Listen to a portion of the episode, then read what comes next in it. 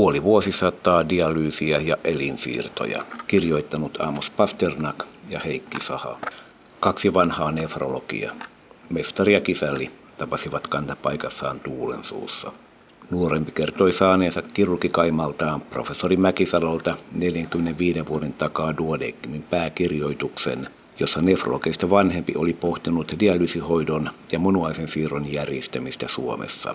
Tämä oli ollut aikoinaan mukana aloittamassa sekä dialyysihoitoa että elinsiirtoja. Nuorempi oli tuolloin vielä keskinkertainen rockibändin rumpali.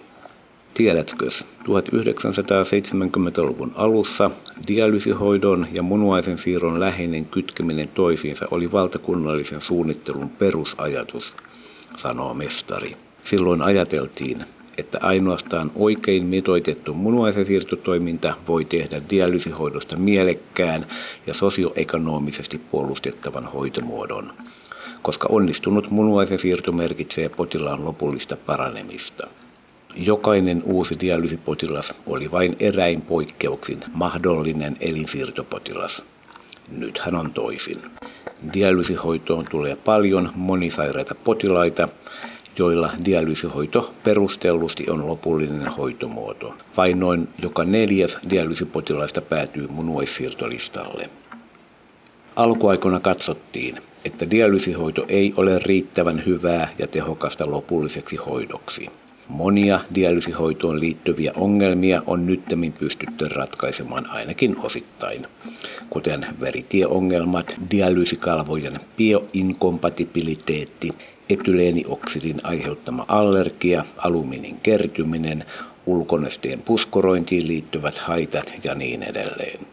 Mutta edelleenkin kaikista edistysaskeleista huolimatta dialyysipotilaan riski sairastua ja kuolla verisuonisairauksiin on moninkertainen verrattuna muuhun väestöön. Dialyysin verrattuna elinsiirto parantaa potilaan ennustetta, mutta ei sekään sananmukaisesti kuitenkaan paranna potilasta varsinkin jos kysymyksessä on niin sanottu sekundaarinen eli johonkin yleistautiin liittyvä munuaissairaus. Elinsiirtopotilaankin ennuste valitettavasti on huonompi kuin vertailuväestön. Tehtävää riittää. Jo vuonna 1972 kirjoituksessa mainittiin, että iäkkäät potilaat soveltuvat paremmin dialyysihoitoon kuin munuaissiirtoon. Kirjoituksessa ei tarkkaan määritelty, kuka on iäkäs. Siihen aikaan kuitenkin hoitovalinnoissa jo 50-60-vuotias alkoi olla iäkäs ja viimeistään 65-vuotias sulkeutui pois aktiivihoidoista. Tässä suhteessa nyt on toisin. Nykyisin ikä sinänsä ei ole mikään ehdoton kriteeri ja hyvä niin.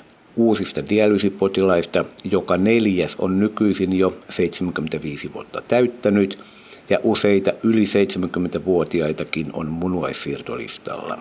Hoitoon ohjautumisen tuleekin perustua enemmän toimintakykyyn kuin kalenteriikään. Olipa sitten kysymyksessä dialyysihoidon aloittaminen tai munuaissiirto. Kun dialyysi- ja siirtotoimintaa aloitettiin, kohdattiin sairaanhoidon alalla ennen tuntemattomia eettisiä potilasvalintaa koskevia ongelmia. Hoidon tarve ylitti hoitomahdollisuuksien tarjonnan. Eettiset ongelmat on osittain ratkaistu, mutta kyllä tämä puoli pitää edelleenkin muistaa. Dialyysihoitoa ja mahdollisuutta munuaissiirtoon voidaan varsin kattavasti tarjota kaikille, joiden katsotaan hoidosta hyötyvän. Elinsiirron saamista kuitenkin selkeimmin rajoittaa luovutettavien elinten vähäisyys. Vuonna 1972 arvio oli, että kymmenesosa munuaisen siirroista tehdään elävältä luovuttajalta. Viime vuosina tämä toiminta Suomessakin on vilkastunut, mutta vieläkään ei ole tuohon osuuteen päästy. Hyvä niin, tuumii nefrologeista vanhempi ja korostaa eettisiä ongelmia, joita liittyy siirtoon elävältä luovuttajalta. Eetikko ja kliinikko voivat olla tässä asiassa hyvinkin erimielisiä. Lapsen ja vanhemman välisen munuaissiirron suhteen eettisiä ongelmia tai erimielisyyttä ei ole. Vanhan pääkirjoituksen arvio tarvittavien elinsiirtojen määrästä oli 350 siirtoa vuodessa. Tämä meni muuten hyvin lähelle nykyistäkin arviota tai tarvetta, tunnustaa nuorempi. Vielä 45 vuotta myöhemminkin ollaan aika kaukana tavoitteesta, vaikka viime vuosina toiminta on vilkastunut. Elinsiirtotoiminnan alkaessa arvio tarvittavien siirtoyksiköiden määrästä oli kuusi. Tämä toive kuudesta elinsiirtoyksiköstä ei koskaan toteutunut. Ehkä se olisikin ollut liikaa, mutta onko yksi liian vähän? Voisiko yhden yksikön monopoliasema vaikuttaa hoidon aiheisiin? Onko tällainen tilanne oikein nyt, kun valinnanvapaus on päivän sana? Mutta näin pitkään jatkunutta ja hyvin toimivaa systeemiä on kuitenkin vaikea muuttaa. Ehkä ei ole tarvettakaan. Toisaalta elinsiirtotoiminta on paljon monipuolisempaa.